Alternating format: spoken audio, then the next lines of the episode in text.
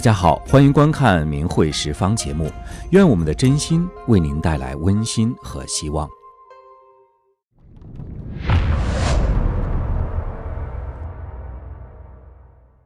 二零零一年夏天，一位名叫肖玉芬的大陆女士向海外明慧网投书，撕开了当时大陆新闻媒体界最恶毒谎言的黑暗之一角。肖女士在信中说，她的丈夫王库是某机关的公务员，有家族遗传肝病，哥哥和弟弟分别于1995年和1997年因肝病去世，王库本人也在1998年肝硬化去世，本属正常死亡。肖女士澄清，她丈夫从未练过法轮功，却被江泽民犯罪集团列为一千四百例之一。所谓的一千四百例，就是中共在一九九九年七月开始迫害法轮功之后，捏造并栽赃为修炼法轮功导致的一千四百例杀人、自杀、死亡案例。那段时间，中共几千家报纸、杂志、数百家电台和电视台全力开动，连续几个月轰炸式报道了一千四百例，欺骗了无数民众。被中共炒得沸沸扬扬的，还有一个井架上吊案，死者原是吉林省东辽县农民李有林，后搬到辽源市以摆摊修车为生。有一天，城管部门将他的修车工具连同手推车一并没收了，生活没有了着落。李有林一时想不开，就在山上上吊自杀了。城管逼人死亡，家属当然很气愤。辽源市民政部门为了给城管开脱责任，答应给予抚恤，但是要求家属同意把死者说成是练法轮功致死的。于是辽源市公安还特意伪造了现场，把抬回家的李有林遗体又抬回到山上，再吊挂起来，并在死者周围摆上法轮功物品和两瓶白酒，对死者重新录像。然而，伪造的现场恰恰让栽赃嫁祸露出了破绽。法轮功是佛家修炼法门，严格禁止杀生和自杀，同时也不喝酒、不抽烟。辽源市公安部门摆出的那两瓶白酒，无异于画蛇添足，这就是在告诉大家他们在造假呢。其实，周围的街坊邻居也都知道，李有林生前从来没有练过法轮功。并且还有精神病史。除了刚才讲到的患有精神病的李有林，中共还找了其他大量精神病患者来污蔑法轮功。铁锹打死父亲案的主犯王安收便是其中的一例。王安收原是山东新泰市泰山机械厂的工人，他因为精神病发作而将自己的父亲用铁锹打死。整个事件的来龙去脉，在王与妻子尹艳菊离婚的判决书上写得非常明白。妻子要求离婚的理由就是王安收婚前隐瞒精神病史，婚后多次复发，还因精神病发作杀害自己的父亲。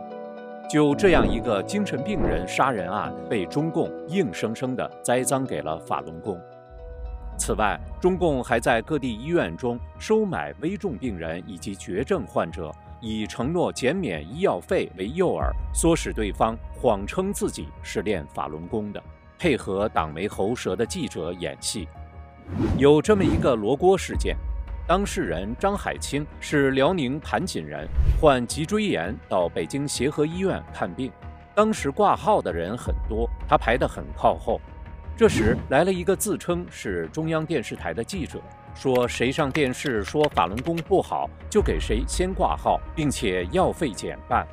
当时张海清夫妇急于看病，从来没练过法轮功的张海清就胡说自己练法轮功练成了罗锅，按记者写好的台词说了些不好的话，污蔑法轮功。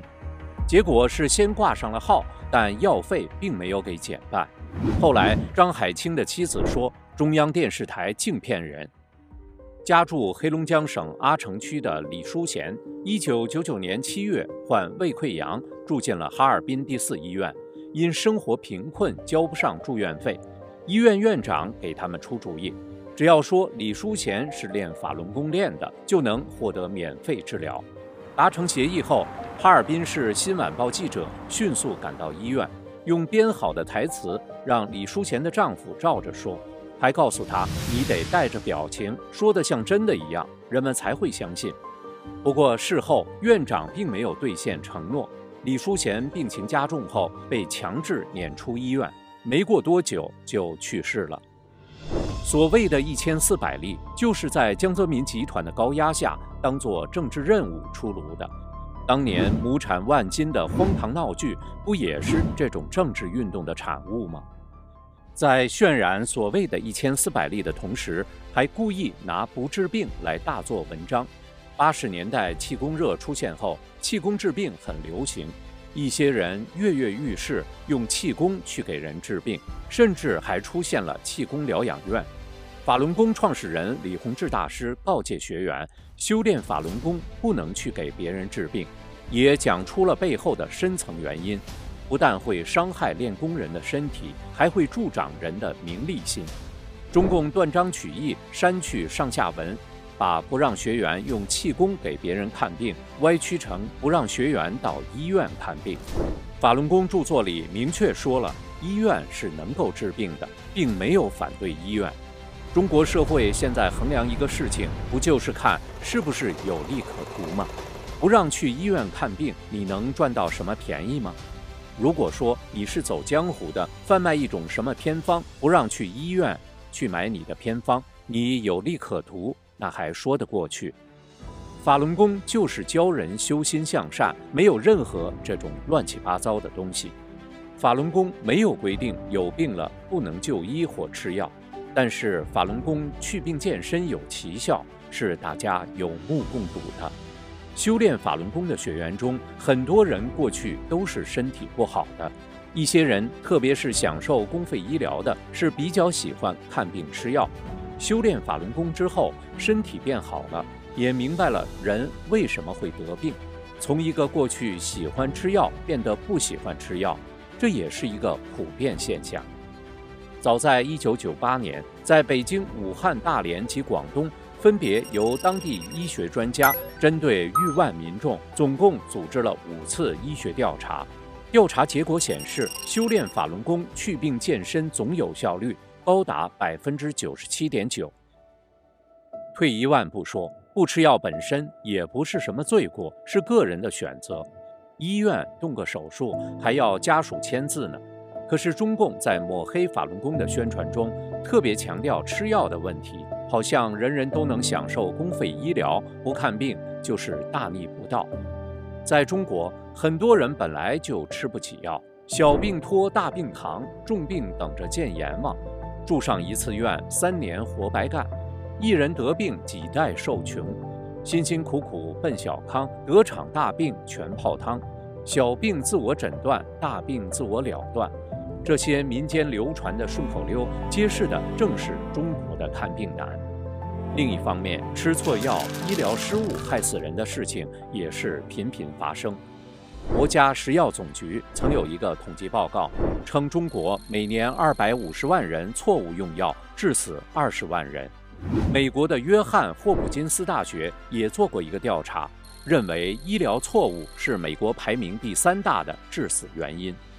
还有。在西方也有很多宗教派别明确反对生病吃药就医，而是诉诸祷告来救助，这是他们的个人自由，政府无权干预。